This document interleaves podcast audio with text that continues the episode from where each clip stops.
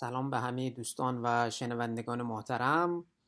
امروز بنابراین داریم که جلسه ضبط شده موضوع سیلاب فرصت ها و چالش ها که در کلاب محیط زیست صنعتی شریف با همکاری گروه آوای محیط زیست در تاریخ 16 بهمن 1400 مصادف با 5 فوریه 2022 به مدت سه ساعت به درازا کشید رو در سه قسمت و یا در سه جلسه یک ساعته در شبکه های اجتماعی هم رسانه کنیم. لذا دوستان شنونده و علاقمند می توانند به آدرس آوای محیط زیست مراجعه کنند و هر سه پادکست که هر سه, که سه جلسه یک ساعت خواهد بود رو گوش فرادهند جلسه بسیار مهمی بود. مطالب آموزنده و متنوعی در رابطه با سیلاب و نحوه مدیریت سیلاب و اینکه سیلاب چگونه به وجود آمده است در جلسه مطرح شد. و این جلسه برای طبقات مختلف اجتماعی با هر background و یا پس زمینه تحصیلی مفید و حائز اهمیت هست. در این سه ساعت با انواع سیلاب روش های کنترل سیلاب مخاطرات و مشکلاتی که سیلاب می‌تواند بر زندگی اجتماعی زندگی ما انسان ها و محیط زیست و پیرامون بگذارد آشنا خواهیم شد. راهکارهای سازعی راهکارهای غیر سازعی و نهایتا اینکه چه راهکار کلی برای درمان معضل سیلاب در کشور می‌تواند مورد توجه مسئولین و حکمرانان بخش آب و محیط زیست کشور قرار گیرد. لذا شما دوستان و شنوندگان عزیز رو دعوت می‌کنم به شنیدن اولین قسمت از سه قسمت جلسه ضبط شده سیلاب، چالش ها و فرصت ها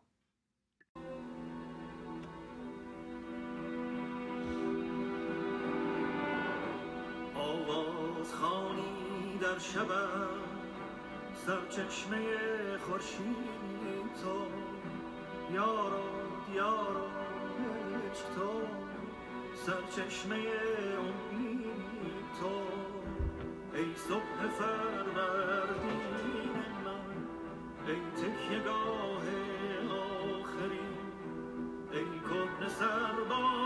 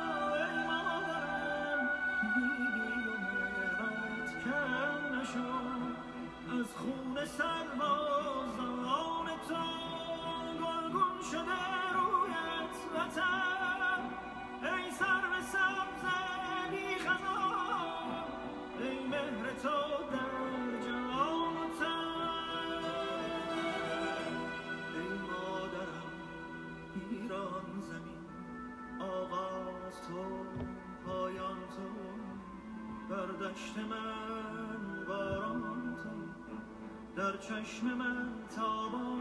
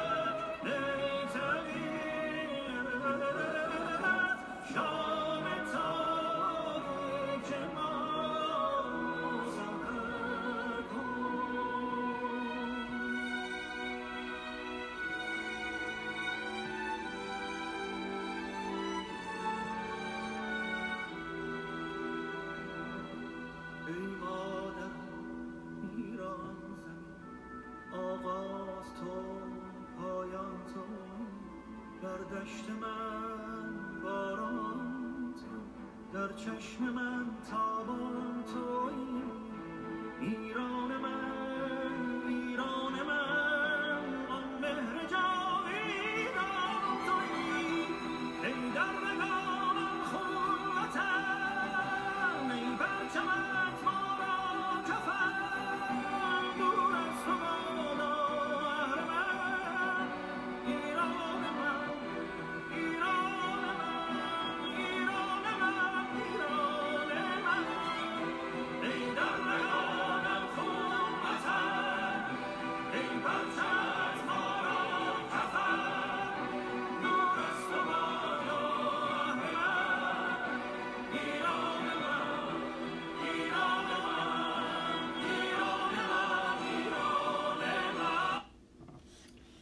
سلام عرض می‌کنم خدمت همه دوستان. ما این بار جلسه رو یه مقداری زودتر شروع کردیم که بتونیم سر ساعتی که به دوستان قول دادیم یعنی ساعت هشت نیم به وقت ایران جلسهمون رو شروع کرده باشیم. ممنون از دوستان که دعوت کردیم به عنوان سخنران و به موقع تشریف آوردن. بسیار ممنونیم. و همچنین از آدینس عزیز که به موقع تشریف آوردن از شما هم تشکر ویژه داریم. اگر اجازه بدید ما جلسه رو شروع کنیم.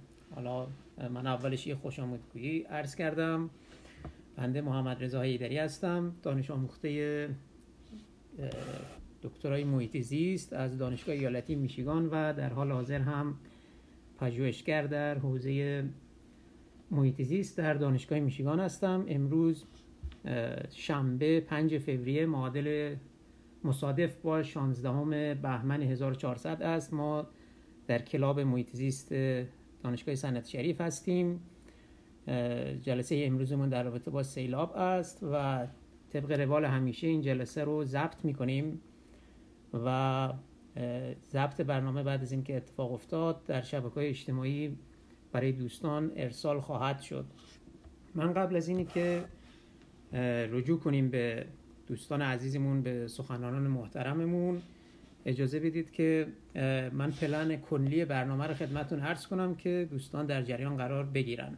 این برنامه حدودا 90 تا 120 دقیقه احتمالا به درازا خواهد کشید و سعی خواهیم کرد که تو این یک و نیم دو ساعته جلسه رو به اتمام برسونیم. جلسه به دو قسمت کلی تقسیم شده. در قسمت اول ما طبق روال همیشگیمون صحبت های آغازین رو داریم. از کارشناسان محترم که دعوت ما رو پذیرفتن. هر کدوم 7 الی 10 دقیقه صحبت آغازینشون رو خواهند داشت. و بعد برمیگردیم به آدینس محترم. دوستانی که سوالی دارن حتما خدمتشون خواهیم رسید. من می‌بینم چند تا از دوستان دستشون رو بالا بردن. چشم بسیار منتظر حضور شما خواهیم بود. و بعد در قسمت دوم صحبت های تکمیلی دوستان رو داریم مجددا خواهشی که داریم اینه که در 7 الی 10 دقیقه تکمیل بشه و بعد مجددا برمیگردیم به آدینس محترم. سوال و نظر مخاطبان رو خواهیم جست و نهایتا در پایان جنبندی خواهیم داشت از کسانی که در استیج هستن و در اون مرحله خواهش خواهیم کرد که در دو الی سه دقیقه بحث رو تکمیل کنم امروز در رابطه با سیلاب ها بحث خواهیم کرد و اون چی که مد نظرمون هست که از این بحثی که بین کارشناسان اتفاق خواهد افتاد و از جنبه های مختلف مورد بررسی خواهد گرفت مخاطبینمون با انواع سیلاب و طبیعتا دلایل رخداد هر کدوم از سیلاب ها به طور مشخص آشنا خواهند شد از خسارات ها و مشکلاتی که سیلاب ها می‌تونن ایجاد کنن. حالا چه خسارت هایی که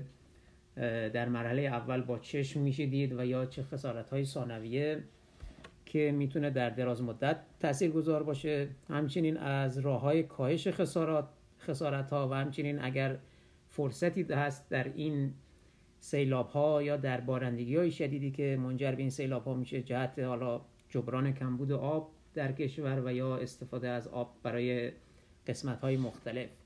من صحبتم رو در این جلسه در این قسمت از جلسه کوتاه می‌کنم. حالا در بین صحبت دوستان عزیز که در استیج هستن اگه موردی به نظرم اومد من هم اضافه خواهم کرد. به بس زمینی که جلسه امروز همونطور که عرض کردم با همکاری محیطیزیست کلاب محیطیزیست سنتی شریف و گروه آوایی محیطیزیست تشکیل شده و حمایت معنوی این جلسه هم از طرف انجمن دانشگاه صنعتی شریف یا سوتا است و در اداره این جلسه و تشکیل این جلسه هم آقای مهندسی از دانفر کمک بسیار زیادی کردن و خواهند کرد.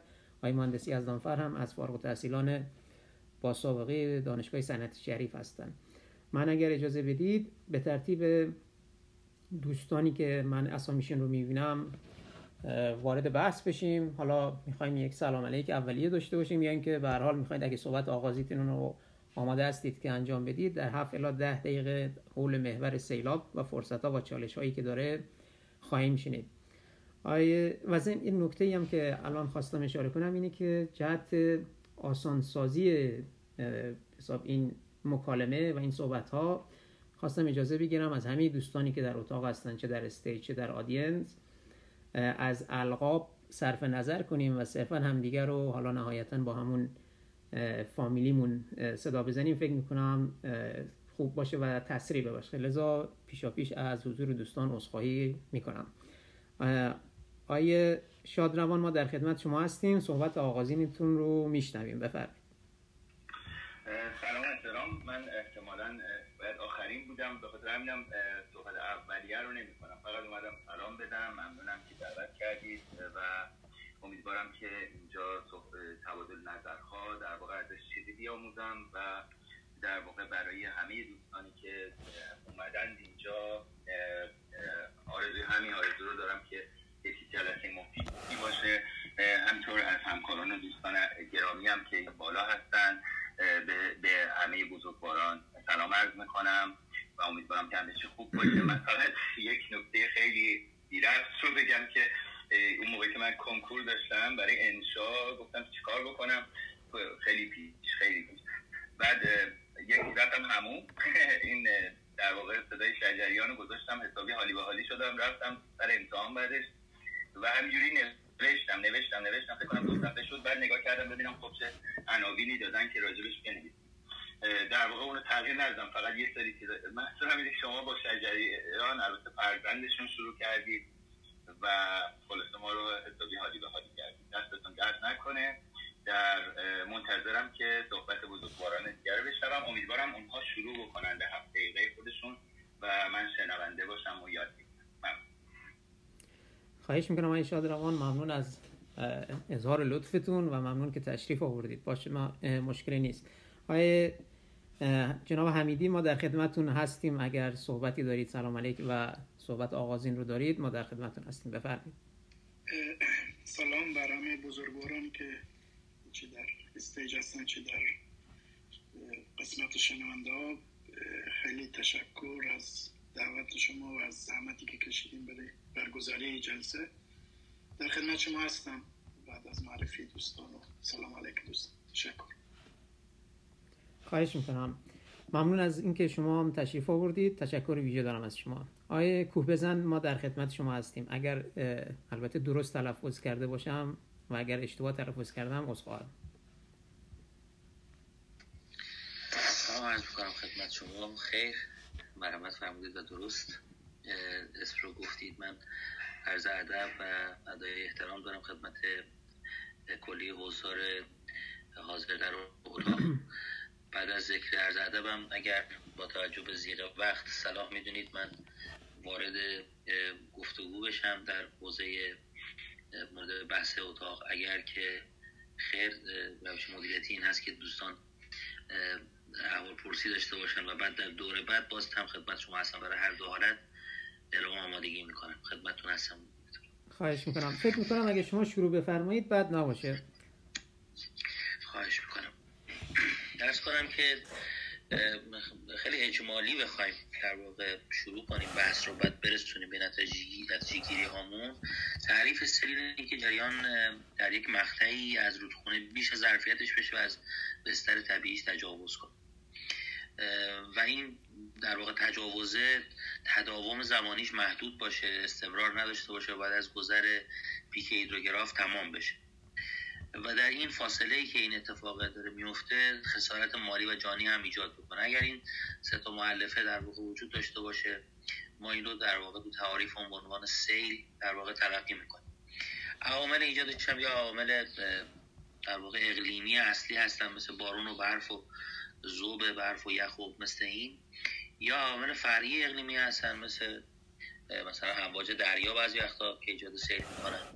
تو کشور ما کمتر اتفاق میفته جز در سیستان بلوچستان موردش داشتیم و یا اثر در واقع متقابل جزر و مدا که جریان های آب برگشتشون باعث میشه که آب از سیلاب دشتا در واقع خارج بشه و آسیب بزن عوامل دیگه هم که هستن در عوامل مصنوعی هستن که هست سدها هستن و در واقع آسیب دیدن برخی از پوندهایی که ساخته شدن و اینا در واقع ایران پتانسیل ایجاد سیل دارن.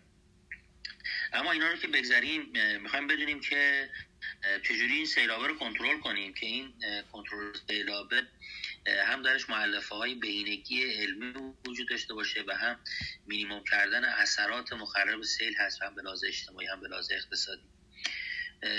کنترل سیلاب رو توی سه تا دسته تقسیم بندی یکی کنترل سیلاب روش های سازه‌ای یکی غیر سازه‌ای و یکی هم مدیریتی. چون حضار احتمالا با همه این مقوله آشنا هستن من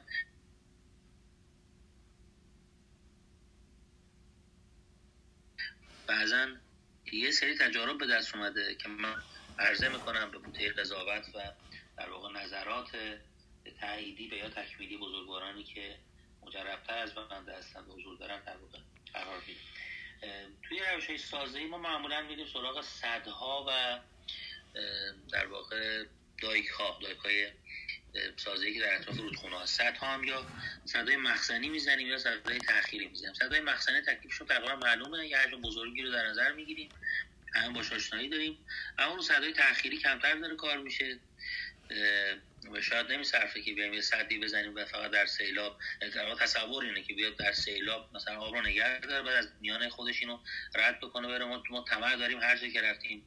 مسائل ریختیم کنارش بگیم خب حالا یه شبکه آبرزه کشی هم می‌زنیم یه نیروگاه هم می‌زنیم و یه سری کار اینجوری هم انجام میدیم. اما واقعیتش اینه که یکی از بهترین نوع سدها که ازش در واقع غافل هستیم این سدهای تأخیری هستن که در واقع می‌تونن سیلاب رو کاهش بدن بدون اینکه باعث ایجاد تغییر بشن تو مخزنی ما داشته باشیم و یا مصارف رو توسعه بدن که بعد در زمانهای کمابی دچار مشکل بشیم.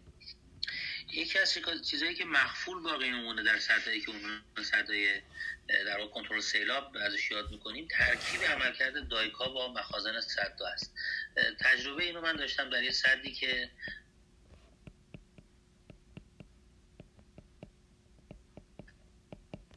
راست رودخونه و حدود 5 کیلومتر در سالن چپ رودخونه ساحل چپ رودخونه. تقریبا چیزی حدود 7 متر ارتفاع سطح مخزنی کاهش پیدا کرد.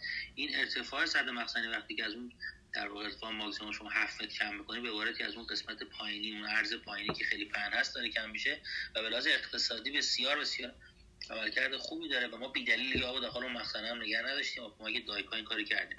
در نتیجه توصیه می‌کنم یکی از راهکارهای سازه‌ای کنترل سیلاب ترکیب دایکای حفاظ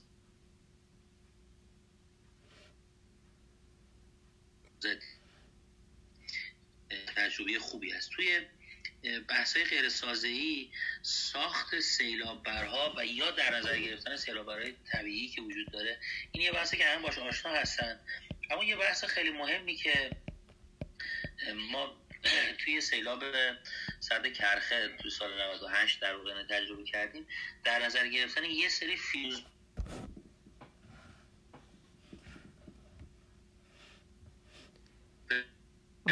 آقای کوه فکر می‌کنم ببخشید قطع می‌کنم صحبتون. فکر می‌کنم اینترنتتون یه مقداری دچار مشکل و بعضی موقع قطع میشه. الان صداتون رو داریم. شما یه لطف کنید یه تذکر به من بدید. چون من خودم که متوجه نمیشم. آره. شما هر جا که این اتفاق افتاد به من تذکر اگر اینقدر کیفیت بده که باید فکر دیگه نه نه نه الان خوب شد. بفرمایید. ما ادامهش میشنم بسیار ببینید در اون سیلاب خیلی بزرگی رودخونه کرخه پیدا کردن چند تا نقطه. از بزرگی در واقع در مقابل رودخونه قرار می گرفت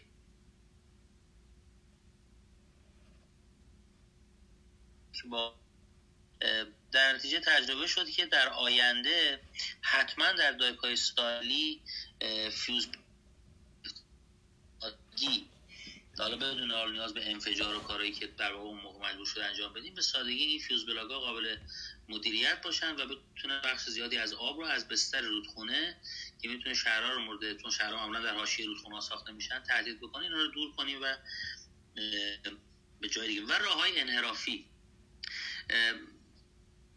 در همون در واقع ماجرای سیلاب کرخه ما چند تا نقطه پیدا کردیم که مثلا با یک کوهبوری اندک یا با انجام یه سری فعالیت های عمرانی کم هزینه یا حتی شکستن یک کانال یا نمی‌دونم یک تأسیساتی می‌شد آب رو از حوزه به حوزه دیگه منتقل کرد. انتقال آب بین حوزه در زمان سیلاب رو ایجاد کرد و این سیل در واقع از حوزه دیگری که در خسارت جانی و مالی و به حال اجتماعی نداشت اون رو تخلیه بکنیم و باز اثرات سیل رو کاهش بدیم اینو باید از قبل شناسایی کنیم. در میانه سیلاب این کار نمیشه انجام بحث بعدی هم بحث مدیریت هست که حالا پوشش گیاهی و آبخیزداری اما مهمترینش که می‌خوام تو این بخش اشاره کنم اینی که ما متاسفانه در سایت صدامون از سیستم هشدار سیلاب در بالا دست صدها و مخازن محروم هستیم. یعنی ایستگاه آبسنجی اون یا آنلاین نیستن یا اساسا نیستن یا دیتاهاشون دقیق نیستن یا درست و به مخابره نمیشن یا در یک جا مجتمع و تحلیل نمیشن. حتی بعضی از صدای کسکید اون هم اطلاعاتون به همدیگه نمی‌رسه. در نمی‌دونیم که چه سیلابی داره میاد. سیلاب تو مخزن صد پایین دستی درکش می‌کنیم حتما برای مدیریت سیلاب ما باید سیستم هشدار سیل رو در بالا دست صدای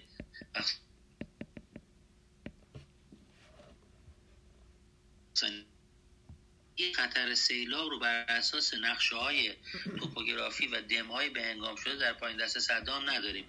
یعنی نمی‌دونیم اگر 500 متر مکعب راه کردیم این چه اتفاقی میفته پهنه سیل کجا است تا کجا می‌رسه؟ و همین خاطر با سعی خطا عمل می‌کنیم. و یه فرصت خیلی بزرگی که من الان توی بخش انتهای صحبتم می‌خوام بگم رو از دست میدیم چون نقشه بندی سیل تو پایین دست مخازن صدام رو نداریم. یعنی راه می‌کنیم میگیم ببینیم کجا میره تا کجا میره. بعد میگیم با هلیکوپتر بازی می‌کنیم میگیم خب نه به اینجا رسیده تا اونجا هنوز مونده. بعد دبی رو بیشتر می‌کنیم. اما یه اصل تجربی خیلی مهم که من به کرات در سیلاب هایی که تو مخازن بزرگ اتفاق افتاد چه در صد چه در صد کرخه ملاحظه کردم اینه که اگر ما در واقع هشدار سیل موندی هشدار سیل قابل اعتماد باشه یعنی در بالادست کار کرده باشیم دو تا حالت ما داریم. یکی دریچه های صد رو تا جایی که ممکنه تا جایی که ممکنه مدیریت بکنیم. بسته نگه داریم. با امید اینکه این سیلاب قطع بشه و رودخونه رو پراب نکنیم. یه حالته. یه حالت دوم که توصیه من این هست. وقتی که بستر رودخونه پایین دست صد خالی است و هنوز سیلاب فول بنک رو پر نکرده. شما این فرصت رو دارید که با حد اکثر دبی که ممکنه شیب هیدرولیکی در واقع نقطه ای هم ایجاد بکنید در بالا دست رودخونه از حد اکثر ظرفیت رودخونه استفاده کنید شروع کنید تخلیه کردن. حتی دبی بزرگتر از دبی ظرفیت رودخونه وقتی تخلیه بکنید پیکان تخلیه سیلاب به سمت سیلاب دشتا میره.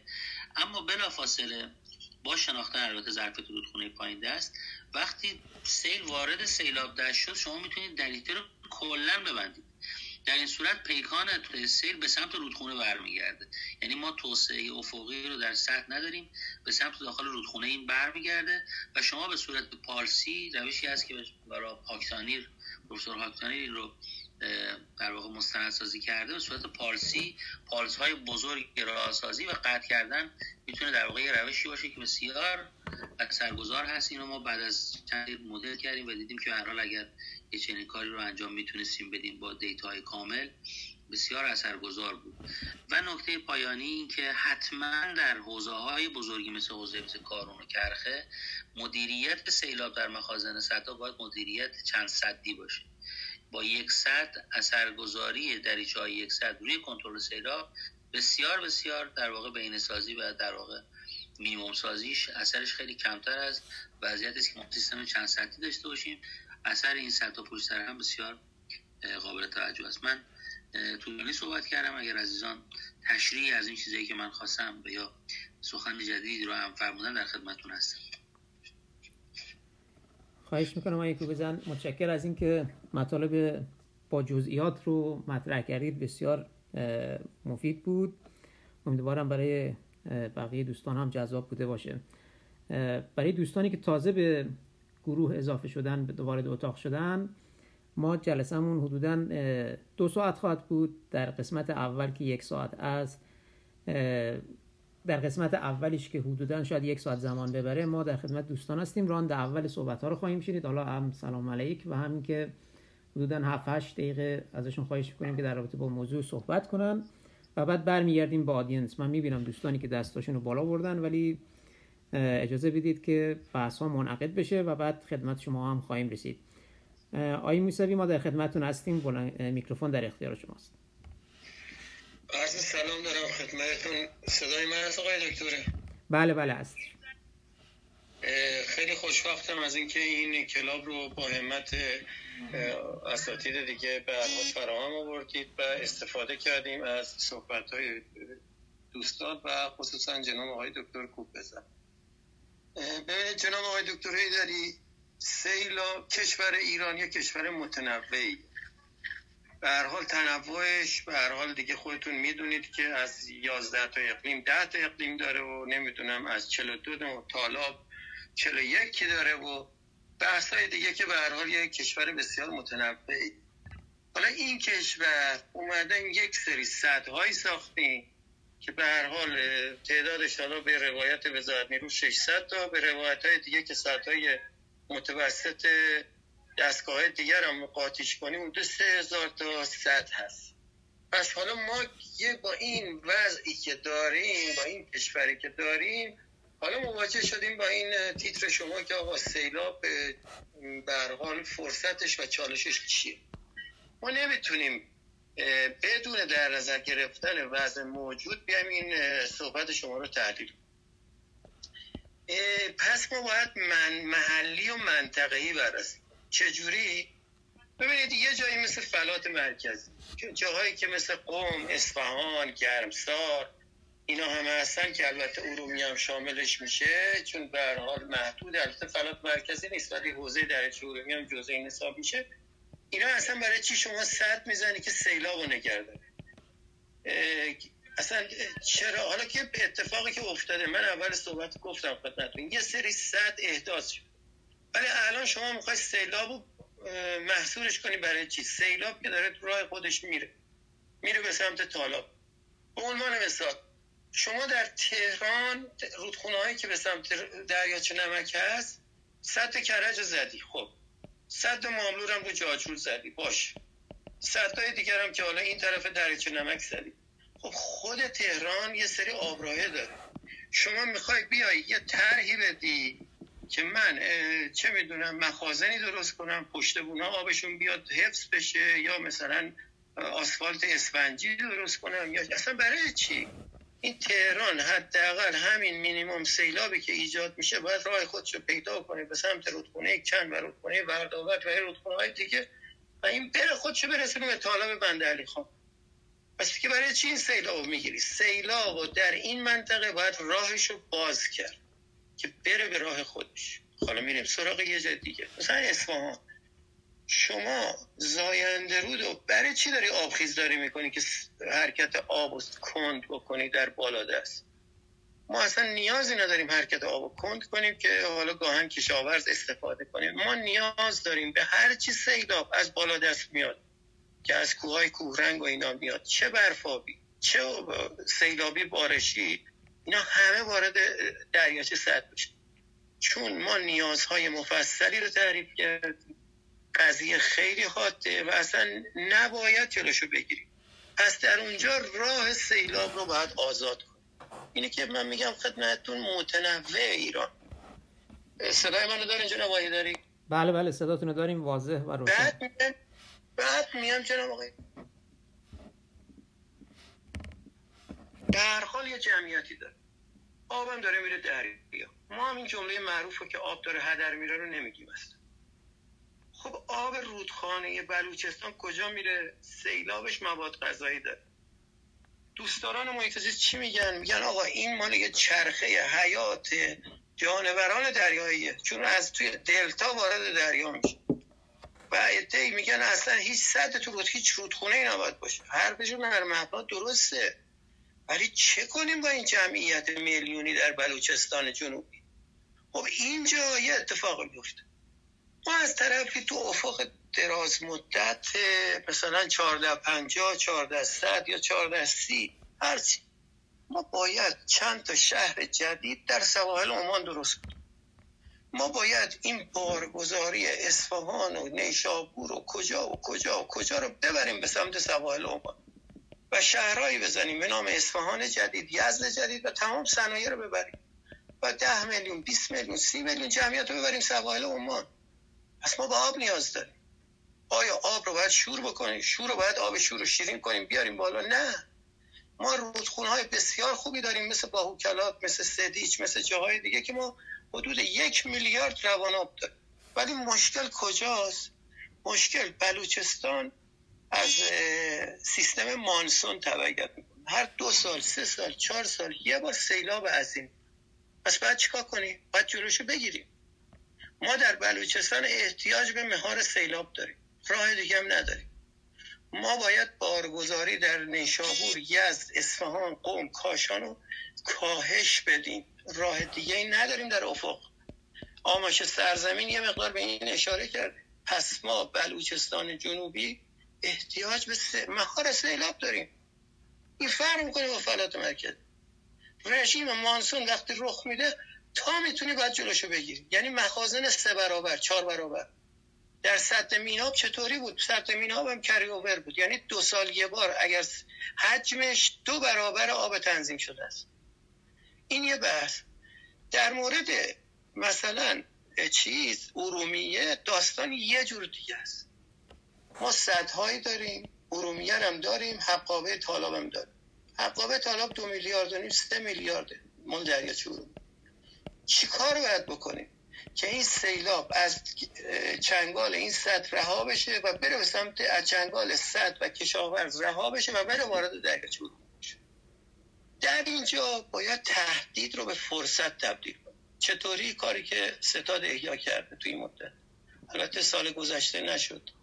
ما باید سیلاب ما در زمانی رخ میده که کشاورز می‌گیره سیلاب.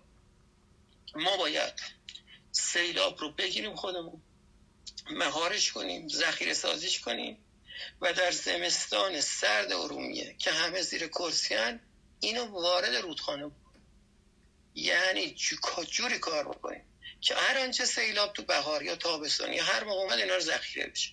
کما اینکه این کار رو در صد بوکان انجام دادیم. صد بوکان صدیه که یه میلیارد و صد حجم داره. یه میلیارد حجم داره. و می‌تونه تا 600 میلیون رو مهار کنه و رها کنه. این بود که در مناطق ایران به طور کلی همه با هم متفاوته. این با یک نسخه واحد پیچیده نمیشه.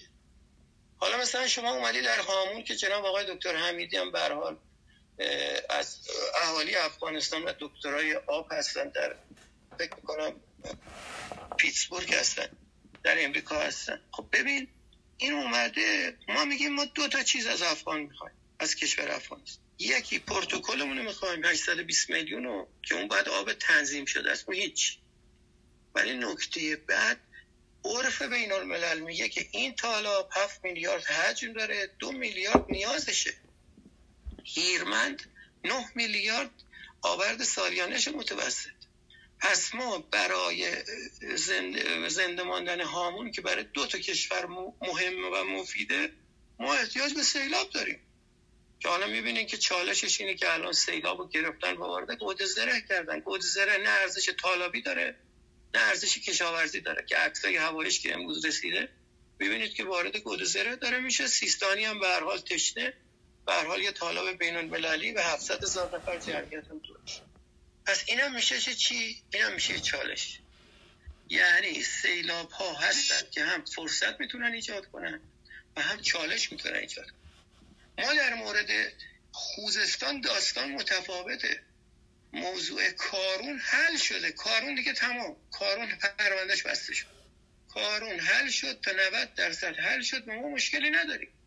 و سال خوش که مثل سال امسال ما رد کردیم. چرا؟ چون ما گتفند داریم. گتفند در انتهای حوزه است و می‌تونه آنچه سیلاب هست رو بگیره و برای کشاورزی یا مصارف شرب استفاده کنه. ولی در مورد دز ما مشکل داریم. هر آن امکان داره. چون می‌دونید که تغییر اقلیم رخ داده و برفاب به سیلاب تبدیل شده. سیلاب 98 شاید سال 1401 1402 انقریب رخ میده و بیادتر. و ما نمی‌تونیم این سیلاب مهار. پس ما احتیاج داریم که در مورد دز یه فعالیت خاصی انجام بدیم و یک مخزنی درست کنیم که بتونیم سیلاب رو مهار کنیم. نه اینکه برای مصرف باشه برای مهارش بکنیم. پس ببینید اینجا هم در رودخونه دزم مسئله متفاوت پس جنبندی کنم خدمتتون. هر جا در ایران متفاوت. مثلا در رودخونه شمالی ما فاصله رودخونه چالوس فاصله مسیر کوه تا دشت شاید چند کیلومتر نیست. ولی خب می‌بینیم ما حدود 500 میلیون متر مکعب رودخونه چالوس سرداب رود و رودخونه های بغل اون تمام داره میره به در.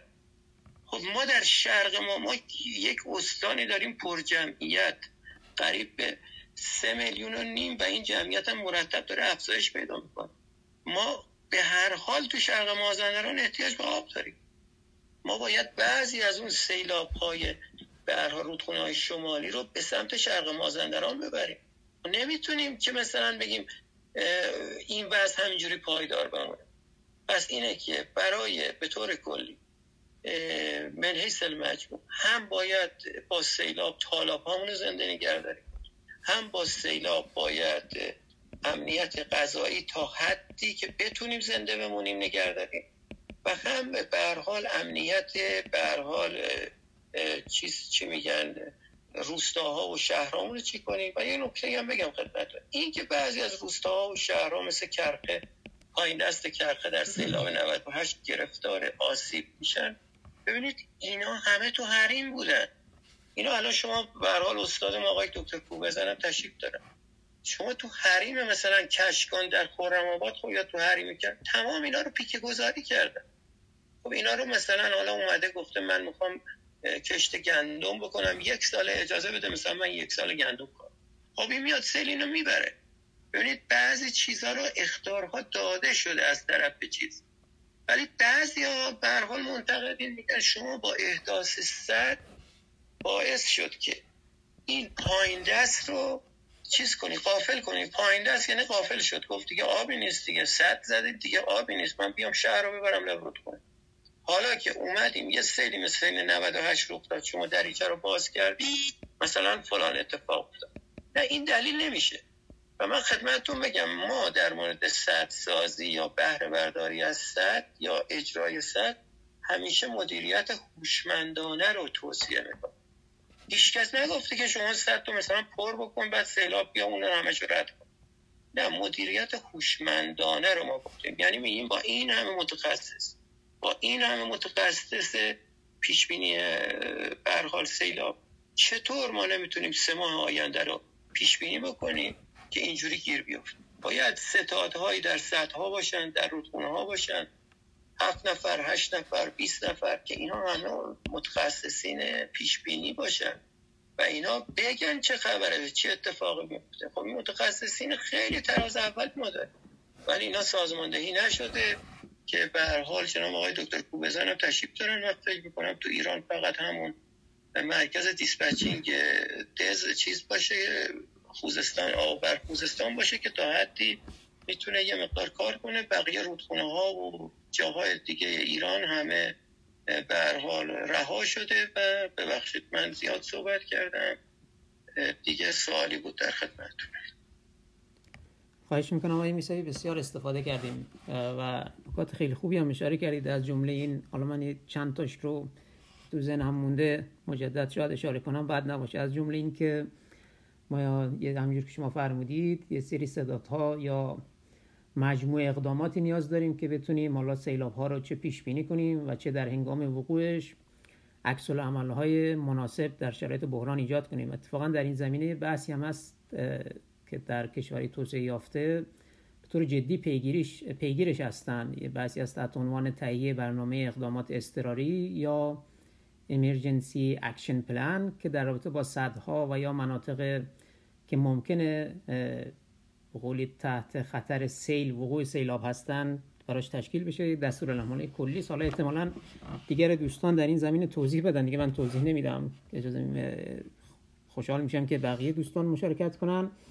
و با این صحبت من فکر کنم الان خدمت های قزل سفلو هستیم.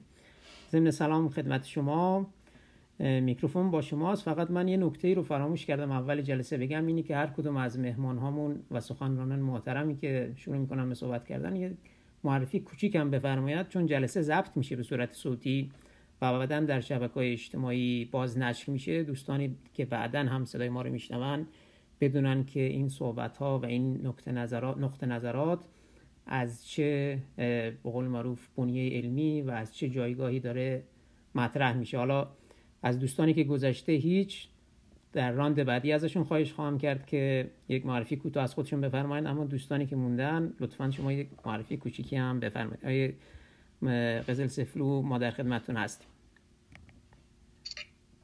سلام عرض می‌کنم خدمت حضرت و دوستان عزیز. خیلی خوشحالم از اینکه توفیق دارم در محضر شما و عزیزان هستم و در باب این موضوع مهم گفت شنود کنیم. به حال حالا بنده قزل سفلو هستم دانشیار گروه عمران گرایش سازه های آبی دانشگاه آزاد مشهد و بر صورت سال هشتاد که سیل مهیبی در استان گلستان اومد چون از غذا اصالتا هم به اونجا تعلق دارم. از سال هشتاد وارد مبحث سیل شدم تا به امروز.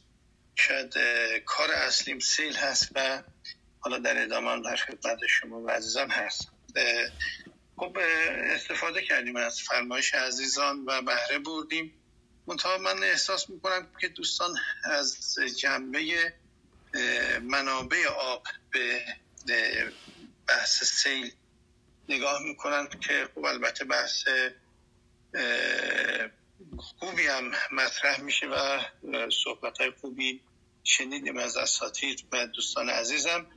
منتها می‌تونیم از دریچه یک بلیه طبیعی به سیل نگاه کنیم که دیگه اون وقت که ما این سیل به حال با خودش مواد غذایی آورده یا آب آورده و این رو چیکار کنیم میشه مسئله دوم مسئله اول میشه در واقع اصول ایمنی در مقابل این بلیه طبیعی که از غذا بخش بزرگ از بلایای طبیعی رو به خودش اختصاص داده و حدود 40 درصد از بلای طبیعی در دنیا متوجه سیل هستن و حالا به حال طب آماری از حدود 70 میلیارد دلار در سال هم خسارات سیل هست چون دامنه اثر سیل بسیار وسیع هست و مثلا در مقایسه با زلزله که حالا معمولا رو خط گسل رخ میده و شهر رو متاثر می‌کنه این در حوزه رخ میده و به حال خسارات مالی بسیار میچربه به خسارات جانی در مبحث سی پس بنابراین ما می‌تونیم از این جنبه بهش نگاه کنیم. خب به حال ما برای این بلیه هم مثل بسیاری از بلایا مدیریت بلایای طبیعی که مدیریت سیل رو می‌تونیم داشته باشیم. و واقع اگر بخوام در یک جمله بخوایم محور کار رو بیان کنیم سیل در حوزه تولید میشه. بنابراین در حوزه باید مدیریت بشه. به هر حال مثل بسیاری از بلایای طبیعی در بحث مدیریت سیل هم کاهش ریسک یا خطر متوجه ناشی از سیل می‌تونه در دستور قرار بگیره که به حال هم مقاوم سازی زیر ساختم هم در معرض قرار نگرفتن و هم مدیریت سورس یا اون شدت بارش و رواناب ناشی از اون می‌تونه به عنوان معلفه های ورودی مسئله ما باشه و به هر حال ما رهیافت های سازه ای غیر سازه ای و همونجور جنابالی هم اشاره فرمودید. بحث برنامه عمل در شرایط اضطرار یا emergency action plan در مدیریت سیل هم در حوزه ها تعریف میشه.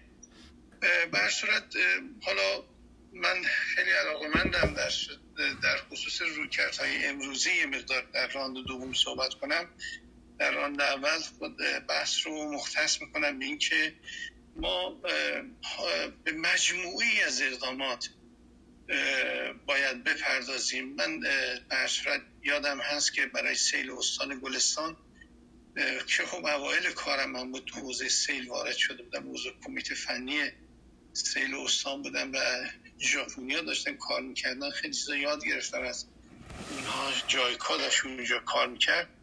به حال باید اقدامات گسترده ای رو کنار هم بذاریم. این خط کشی کردن یا یه نسخه واحد در نظر گرفتن. این که به حال یه وقتی چون بحثا خیلی این روزا معطوف شده به اینکه آیا روش های سازی خوب هستن یا بعد من در واقع اونجا شاهد بودم که خیلی جدی به روش های سازی هم میپرداختن و نقشی که به صدها در مدیریت سیلاب های بخصوص سیلاب های مهیب در کشورهای توسعه یافته میدن نقش مهمی است اینجوری, اینجوری نیست که ما بگیم ما اینا رو نمی‌تونیم در نظر بگیریم.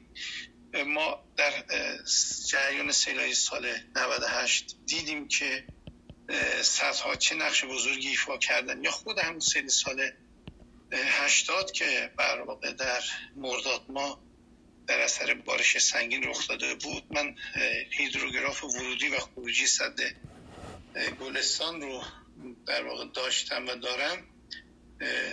قریب به 3200 متر مکعب بر ثانیه سیل وارد شده فقط 200 متر مکعب خارج شده. البته تابستون بود مخصوصا هم خالی بود و بر واقع حجم انتظار ایجاد شده بود برای بر صورت من تاکید باز می‌کنم که به مجموعی از اقدامات برای مدیریت سیل با روی کرده مقابله ای و روی کرده برنامه‌ریزی برای مدیریت ریسک سیل یا مدیریت خطر ما نیاز داریم مشاره فرمودن از اقدامات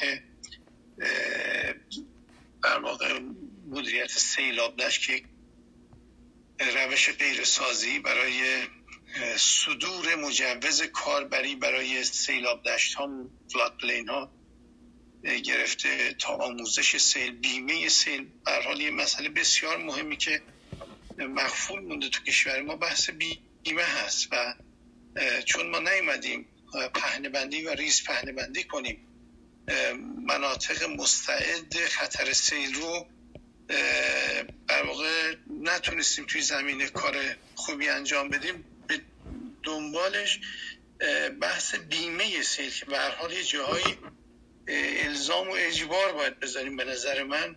هیچ اشکالی هم نداره. می‌تونیم ما در مناطق پرخطر همجور که رو گسل هم یه وقتی شهر بنا شده به حال گسل جایی بوده که منابع آبی ظاهر شده شهرها بنا شده. و به حال الان با خطر نسبی بالا داریم زندگی می‌کنیم. خب می‌تونیم بر صورت تو بحث سیل هم جاهایی و اگر ریس پهنه بندی کنیم و بدونیم اینجا خطر نسبی بالاست مثل رانندگی که شما تمام قوانین باید رعایت کنید و ماشین شما باید ایمن باشه ولی بر واقع بیمه شخص سالس اجباری اگه نباشه پلیس شما رو متوقف می‌کنه. بحث آموزش سیل و بحث سازی که آخرین عرض بنده است و در باز دور بعد خدمتتون خواهم بود.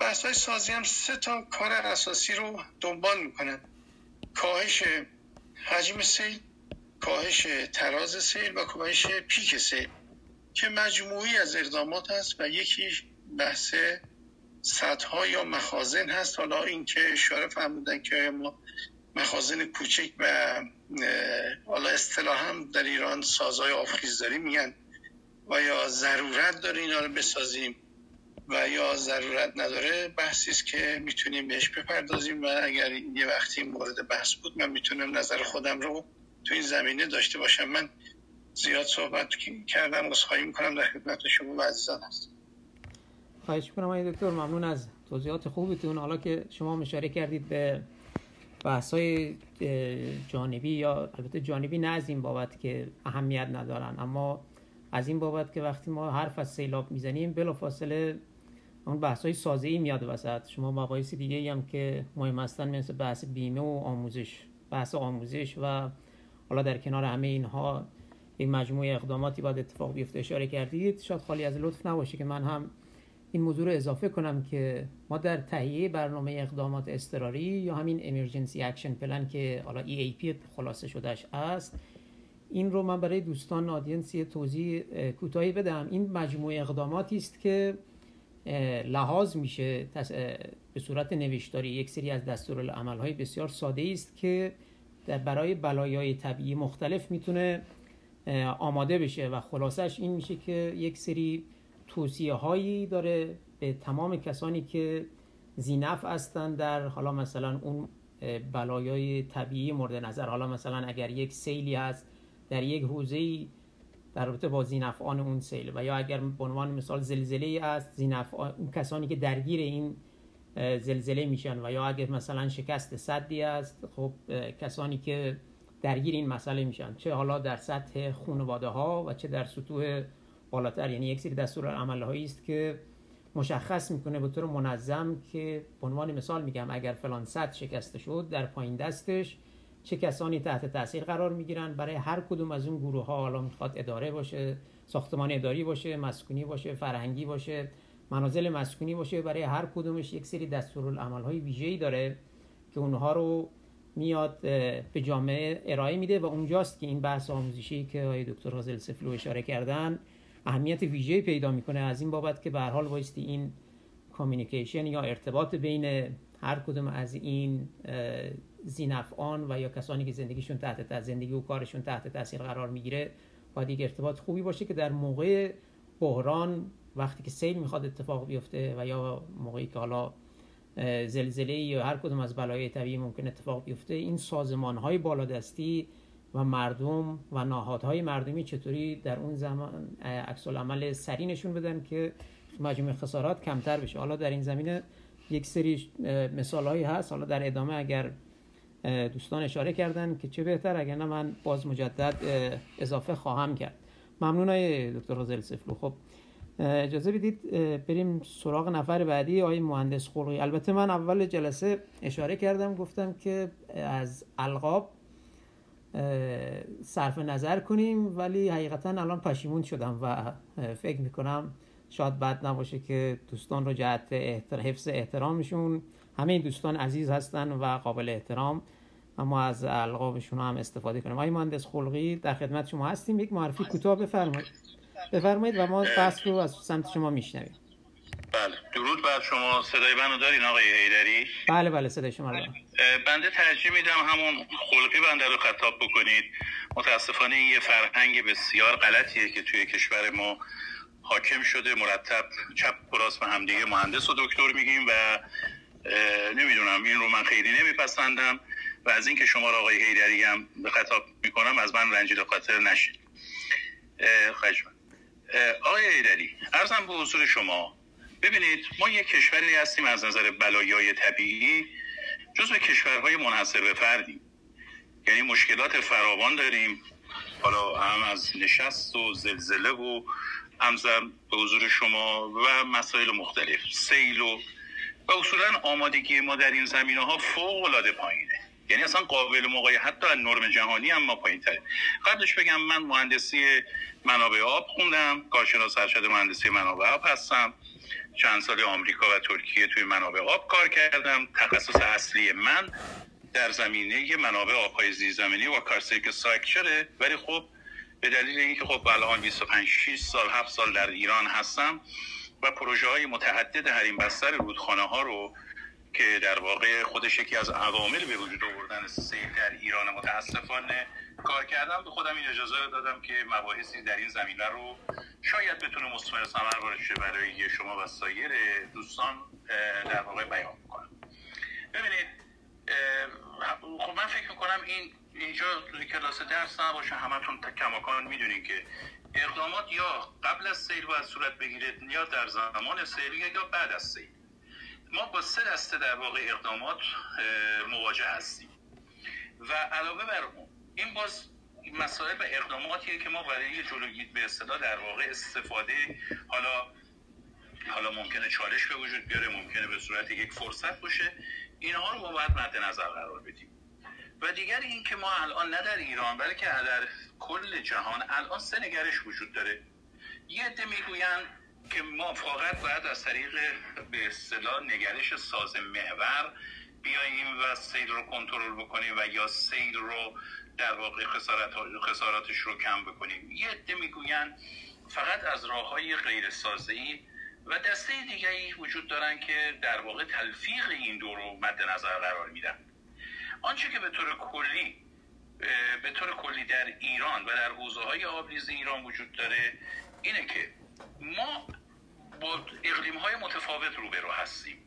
ما با زمین شناسی و توپوگرافی های متفاوت روبرو هستیم.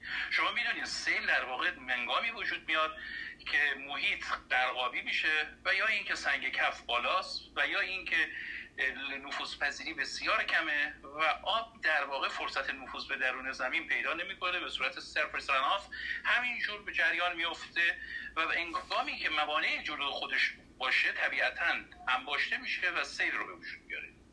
این موانع در طبیعت قبلا هم وجود داشته الان هم وجود داره ولی طبیعت خودش رو مرتب ریکاور می‌کرده. ولی بشر با ساخت و سازهای فراوانی که کرده با شهرسازی های فراوانی که در مسیر رودخانه ها و در در واقع در دشت های حاصل خیز کرده که معمولا تجمع تمدن ها و جمعیت همیشه اطراف رودخانه ها بوده. مسائل رو وجود آورده مثل ساخت و سازهای بیرویه در حرایم رودخانه ها. حالا این حرایم ممکنه حریم حتی فعال رودخانه متاسفانه دیده شده. حتی تو حریم فعال رودخانه هم این کارو می‌کنن به غیر از حریم غیر فعال رودخانه و اینها از عواملی بوده که در واقع باعث وجود آوردن سیل شده. ما مگر بخوایم عوامل قبل از وقوع سیل رو به طور کلی مورد بررسی قرار بدیم. شما می‌دانید حوزه های آبریز هر کدام یک زمان تمرکز مخصوص به خودشون رو داره. که با فیزیوگرافی و مطالعات هواشناسی هیدرولوژی که اینها با هم دیگه تلفیق میشه شما می توانید در واقع برگشت سیر یک حوزه آبریز رو یعنی از ابتدای کار یعنی از بالا دست تا نقطه ثقل حوزه آبریز رو مشخص بکنید و بر اساس اون بگیم این حوزه آبریز دارای دوره برگشت سیلی مثلا 50 ساله 100 ساله 200 ساله 500 ساله 1000 ساله به این صورته. و بر اساس اون سازه های خودتون رو و یا زیربناهای خودتون رو در مناطق شهری مناطق روستایی در واقع احساس می‌کنید حالا شما این رو در نظر بگیرید که ما بیاییم با یک سری کارهای دستساز بشر بیاییم جلوی در واقع روند طبیعی سیل رو بگیریم. بنا به روامل دلایل مختلف. کاری که ما می‌کنیم در واقع واقع میشه که ما در واقع جلوی رفتار طبیعی سیل را بگیریم. این سیل به طور طبیعی اگر آدمیزاد در واقع دخالت نمی‌کرد مسیر خودش رو پیدا می‌کرد. حالا یا به صورت مهانز بود یا به صورت در واقع مستقیم بود یا به صورت یک رودخانه لبیرنتی بود. این خود مسیر خودش رو طی می‌کرد و به تالاب ها می‌رسید به دریاچه ها و در واقع به فلوت پلی می‌رسید به جاهایی می‌رسید که در واقع نهایتا به دریاها می‌رسید. ما اومدیم با یک سری کارها و یک سری اعمالی که انجام دادیم که الان من نمی‌خوام در مورد درست بودن و یا غلط بودن اون اظهار نظر بکنم. ما اومدیم در واقع جلوی مسیر طبیعی رودها رو گرفتیم رودخانه ها رو گرفتیم. این یک مسئله.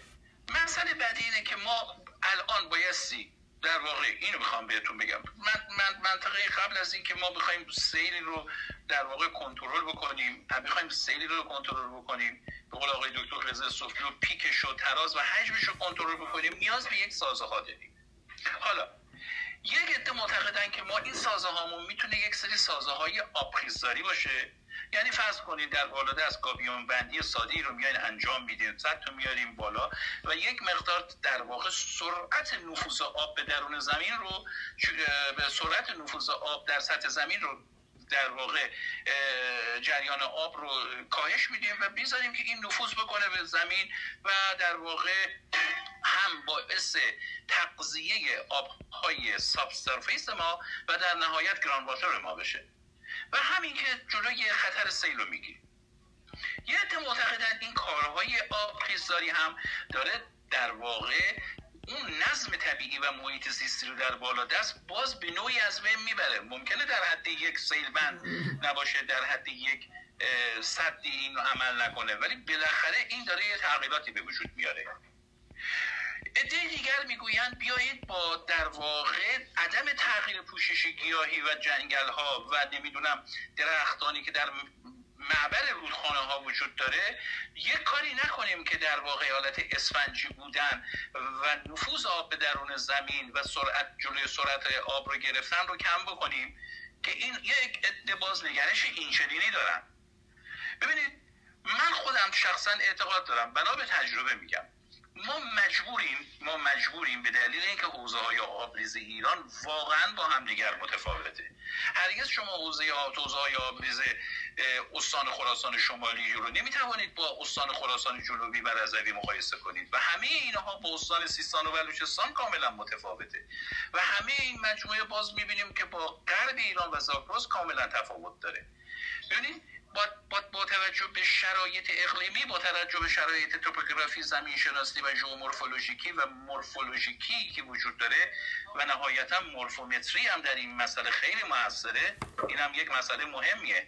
که اشکالی رو که به وجود میاد در سطح زمین این رو هم روی سیل تاثیر می‌ذاره. همه اینا چون با هم دیگه متفاوته نمی‌توانیم یک نسخه کاملا شارپ و معینی رو بپیچیم. بگیم حتما بایستی در این منطقه ما سازه اجرا کنیم حتما ما در این منطقه نمی‌تونیم سازه اجرا بکنیم. اینا.